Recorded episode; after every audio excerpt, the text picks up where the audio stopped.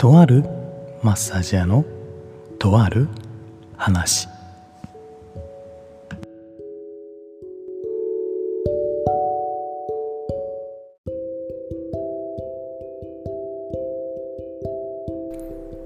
いらっしゃいませ。とわ花へようこそ。本日もご来店いただきありがとうございます。そして早速フォローしてくださった方々ありがとうございます。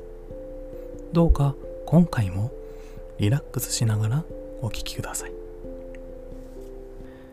今日はこんなとあるお話。マッサージでのベストな圧の強さは結論から申し上げますとあなた好みで OK です理由は3つほどありますが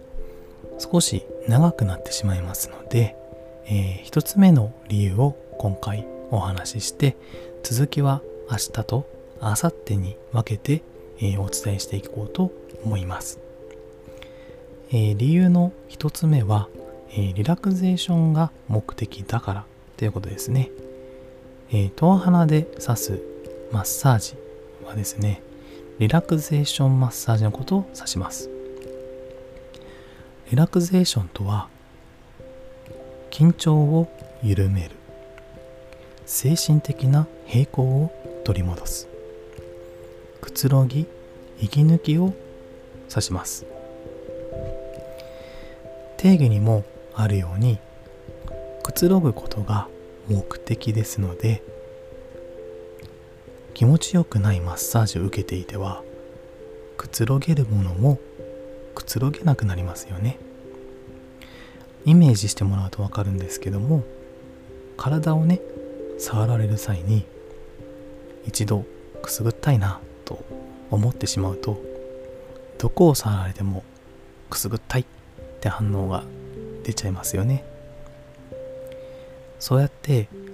気持ちよくないなと思っている圧を60分または30分でも受け続けないといけない。そんな状況はもはや拷問ですよね。なのでやはりあなたの好みっていうのが重要になりますのでまずはあなたが